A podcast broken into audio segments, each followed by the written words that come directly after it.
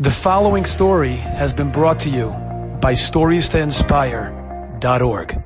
A bunch of years ago, I was, uh, oh, I'm an American now. I came to visit America.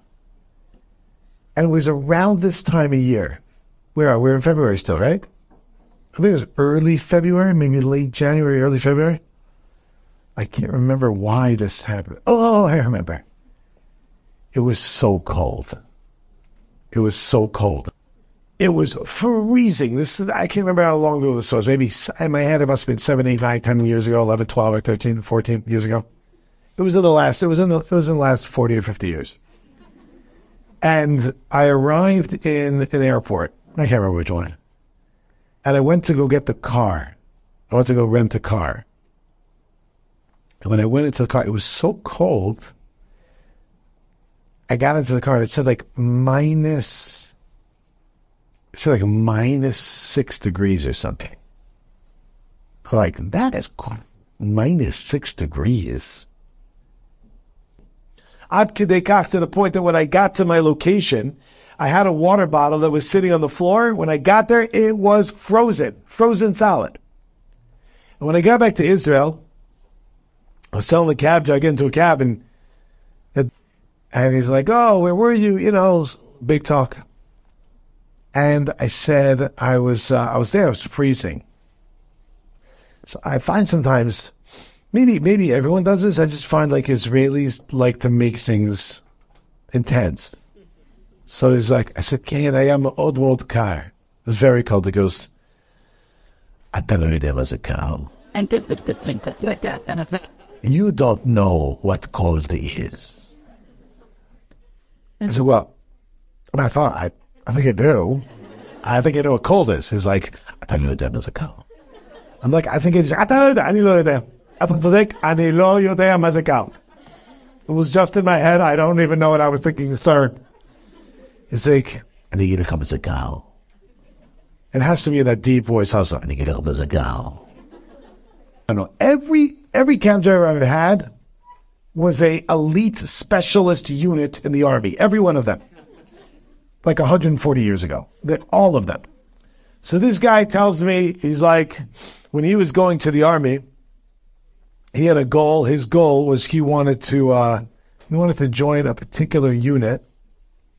I can't remember which one of the two. He wanted to join either something called Sayeret Matkal or, or, or Shayetet Shlosh. So these two, two elite units that they wanted to join in order to get there, this like it's intense training.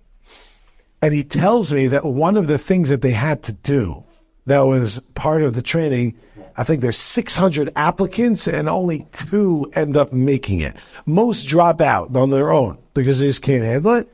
And most fail the tests. They, they push through, but they fail. You know, it's so, again, the majority of them give up. It's just like intense. He said one of them, and this is why the reason of the story, one of them is that he uh, had to go and they, they had to like, they tied their arms and legs and they were thrown into ice water. And they had to get out. So that's why most don't make it, by the way. It's a nice little way of getting rid of some people. I was like, okay. And then he says, let me tell you what happened. I was doing great. I was passing test after test after test. I was doing wonderful. Until finally it came to the very end and suddenly I got such a stomach pain, I couldn't bear the pain.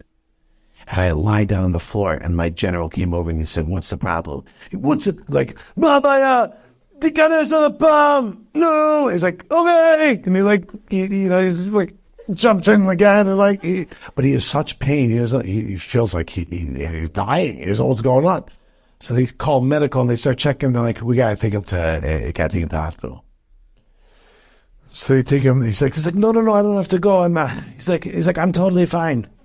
I'm, you know, people like, I'm really okay. You know, oh, that's a normal way of standing constantly. He's like, you know, no, really, I'm fine. I just, I, I, I like to, I like to get to the fetal position sometimes. It's just, it reminds me of my youth. You know, I just like to do it. So he's like, he's like, nothing doing. He's like, this is an order. Get in the in the ambulance, and they take him. They rush him to the hospital.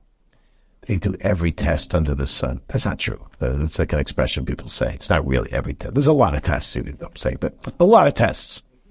They come out with nothing. No kidney stones, no, no, no liver stones, no stomach stones. There's no stones. No rocks, nothing. And the guy standing up and he feels 100% better. And they're like, what's your deal? He's like, I'm fine. Like, why are you still in the fetal position? Like, and then he stood up. He's like, I'm I'm totally fine. They're like, okay. So they bring him back. When he gets back, he goes back in and the soldier, the general says, well, I'm, I'm so sorry, but like, uh, you can't join. Why not? Because you left the test. He said, you told me to leave the test. He said, details of the that. But you left. You ordered me to leave. I was thinking, on details of that. I understand if you're frustrated. We do have a suggestion box. It's it's circular and has a flap that opens and closes. It's by the door. Just put it in, and we'll throw it out in the morning.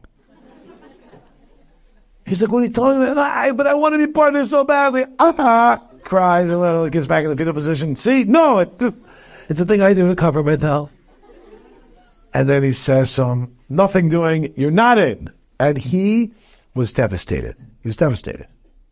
He's thinking like, I worked so hard to get to to get to this level. It's not like you join the army and you go to that. You have to go through years of training already, and then after that, decide to continue on. And his whole dream was to get there. And now the guy ordered him out, and there's no problem. There was no problem. Nothing happened. And and, and he had to leave because of him. And yet, come on, that's not fair. So this guy said, I went on to what's called Golani. I still joined a, a, unit which I felt was worth, you know, honoring and fighting for the country, but I never got to go there. Years later, there was an unfortunate discovery that became public. This unit that he wanted to join, that he wasn't zochet to join. He wasn't able to join. He really wanted. He wasn't able to used to do their training in a place called Nachal Kishon. I don't know if anybody anybody familiar with Nachal Kishon and what happened. I don't mean Tanakh style. That's uh, hey, okay. Kayleeni, stop showing off, right? But there's a place called Nachal Kishon in Israel, and his unit used to train there. He was the only one in that unit that was still alive today because every single person they would train in Nachal Kishon ended up dying. Not immediately. Some took years, five years, 10 years, 20 years, but most of them died of cancer. Why? Because in Nachal Kishon, there were some plants around it that were illegally dumping chemicals into the water. And every time they went in the water, they were bathing in chemicals. And they ended up dying. This guy, though, when he got kicked out of the unit that he trained years to go to, was so upset and so frustrated. And how could you? And it's not fair. Sometimes we never get to see the end of the story. This is the unfortunate time he was able to see the end of the story. And he said, thank God I didn't get into that unit. Not getting in was BTE.